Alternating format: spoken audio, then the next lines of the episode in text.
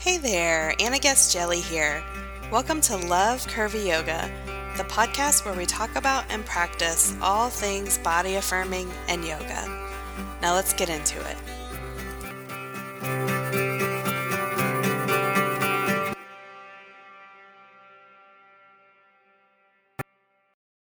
Welcome. You might have seen that I titled this episode The Time I Gave Up on Yoga. And if you saw that, or I guess if you are listening right now, you might think that I'm going to tell you a story about the one time that that happened. But you would be wrong. I mean, fair enough, because the title is pretty misleading. but it isn't something that has only happened once for me. It has happened multiple, multiple times in my now almost 18 years of practice. So I wanted to talk about this today because I think it's something people don't share about very often, and it can make you feel like if you also have on and off periods or periods where you give up entirely, like you're the only one or it's kind of a secret. And I think that this is something that happens far more often than people admit. So I thought I would just talk about that a little bit in my own experience. So, for the first few years of practice, while I certainly loved it, I didn't identify as yoga being my thing. I had too little access. There were no local classes where I lived the first um, three or four years of my practice. And honestly, I was still a little bit embarrassed to talk about it. This was late 90s, early 2000s. There just were not as many people practicing yoga, um, at least in the US where I was, um, as there are today, not even close. So it just was like a little bit weird. I didn't know anybody who practiced. So I had to practice for a little while. Then I would like get busy and forget about it for a while and back and forth. So I had a more casual relationship with the practice at first, for sure. Once I had access to in person classes later, including studios, I did become a more regular practitioner. But that's also when my periods away had a little more force or intensity to them. I would get really frustrated with myself and give up, or get really self critical and quit. So I would feel like, oh, I'm always the biggest person in the room. Clearly, I'm not meant to be here. I'm out of here or I'm never going to be able to do this pose. What is even the point of all of this? Also, totally honestly, I would run out of money. I mean, I was in graduate school and feel too discouraged to try at home. Over the years, my practice smoothed out, and I had less periods of this really intense practice followed by nothing.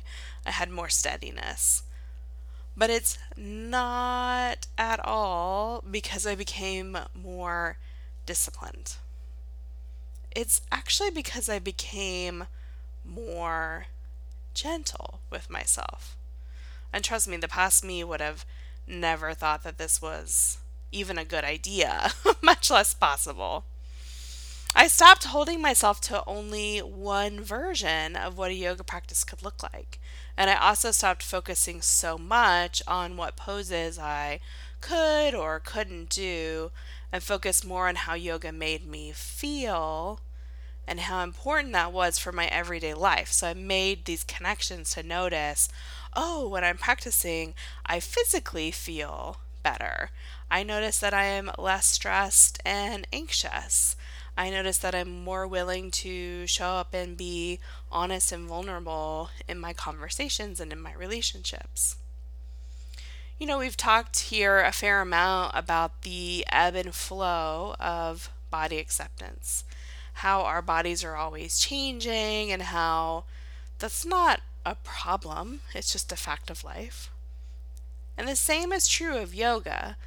it, like life, definitely ebbs and flows. Times that you are away from your mat aren't times of failure, they're just times of humanity.